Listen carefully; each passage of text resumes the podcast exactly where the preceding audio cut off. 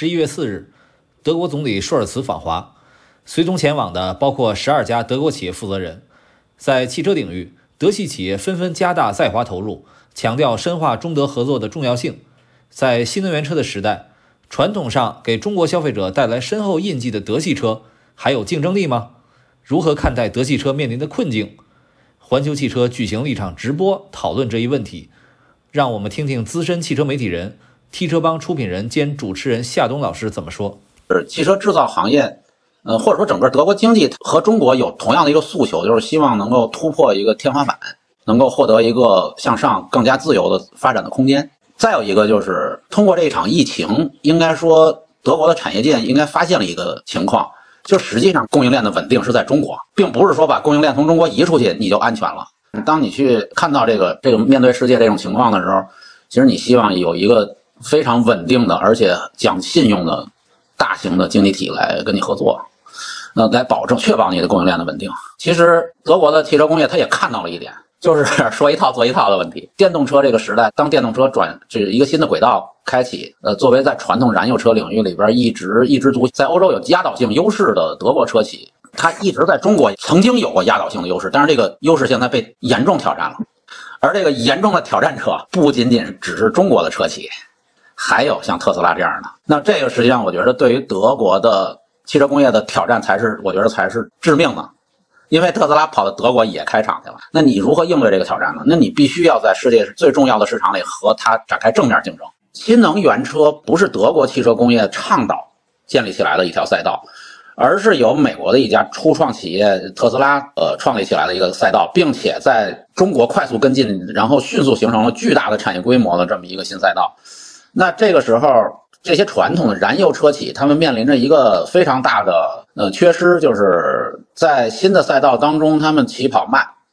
它不像那些新能源车企没有燃油车的包袱，他们是有着巨大的燃油车的包袱存在的。这个他们以前所有的品牌的价值的基础是建立在燃油车上的，一定是基于内燃机科技所建立的价值基础。而当内燃机变成了电动机之后，它的价值基础没有了，所以你会发现整个市场给传统燃油车品牌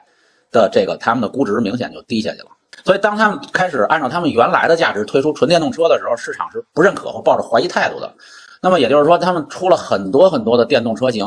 而且出的车速度一点都不慢。可是买的人却非常少，而且他们还被迫要把那个车的价格定到比他们的燃油车的价格同样同类燃油车价格还要低的程度，仍然卖不了。这种重新估价的过程是一个很漫长的一个过程，它需要说白了就是你得重新建立在电动车领域里你的品牌价值。那这个时候你就会发现，它在电动车领域里的成长非常缓慢，而在燃油车领域里的下降却无比之迅速。这个我觉得是呃，肯定从制造商角度上讲，从是感觉压迫感是极强的。而且他们还面临着他的整个的技术团队、工程团队、制造团队，从工程师到工人，全部都是燃油系统这个传统和燃油系统的技能本身的这种惰性和这种不情愿啊，或者说不愿意做出改变的这种，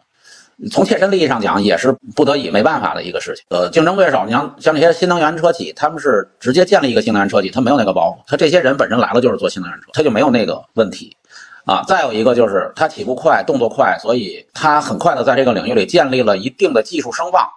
结果反而市场更认可新势力的电动车的品牌价值。但是我觉得这个困境不仅仅是它，所有的这些传统燃油车大品牌、大大企业都面临这个困境。而相应来说，我对德系的看法还是比较积极的，因为我觉得他们是更加主动和积极的面对变革的。他甚至不惜挥起铲子给自己挖坟墓，所以他能这么做，我觉得未来还是可期。就是因为他们转型的速度非常快。其实，当你去你真正去看新能源车它的发展历程，你就会发现，它实际上这种企业都非常的殷实，而且它是有极强的后劲儿的。它只是现在暂时性的就没那么风光，好像被人追赶或者怎么样。奔驰的 EQ 系列上的多快啊！它现在光 EVA 架构的车，它就是两款轿车、两款 SUV 就已经出来了。然后它的所有油车，它全部都有电版。然后你再去看大众，它一个 MEB 架构，一瞬间就能出一堆产品，然后全部而且共共享到奥迪车上。而保时捷打造的那个 Taycan 那个 J1 架构，放和奥迪这个呃一创 GT 共享的这个 J1 架构的，在电动车领域里边的这种卓越的表现，就是达到顶级卓越表现的，目前是无敌的。特斯拉并没有在实际用户使用的表现上有从车的概念上讲能有那么牛的表现，所以特斯拉仍然你会感觉它是一个相对比较糙的产品，就是它其实真正的你要看到这种极致卓越还是德国的东西，只不过现在它需要一个用户的认可和理解的过程。我觉得这就像是你你一个马拉松比赛一样啊，比方说他在柏林马拉松赛上他就是赢了，现在突然跑到北京马拉松来了，到了北京马拉松。人家先跑，他他迟到了，但是并不意味着在下一个时间段他赶不上来，啊，也不意味着他在更后的时间段他不能领先。所以德系的产品啊是很值得研究和学习的，或者他们经营企业和对待产品的方式是非常，我觉得非常值得中国的企业去学习。我对中国企业的一个其实反而有点担心，就是你一开始冲得太快了，到后边你就没有力气了。但是这是一个马拉松，甚至这是一个永远没有止境的长跑比赛。你你有没有想到？后边下一个赛段，再下一个赛段，你将是一个什么状态，对吧？而这个时候，我觉得德系往往在这方面他想的比较长远。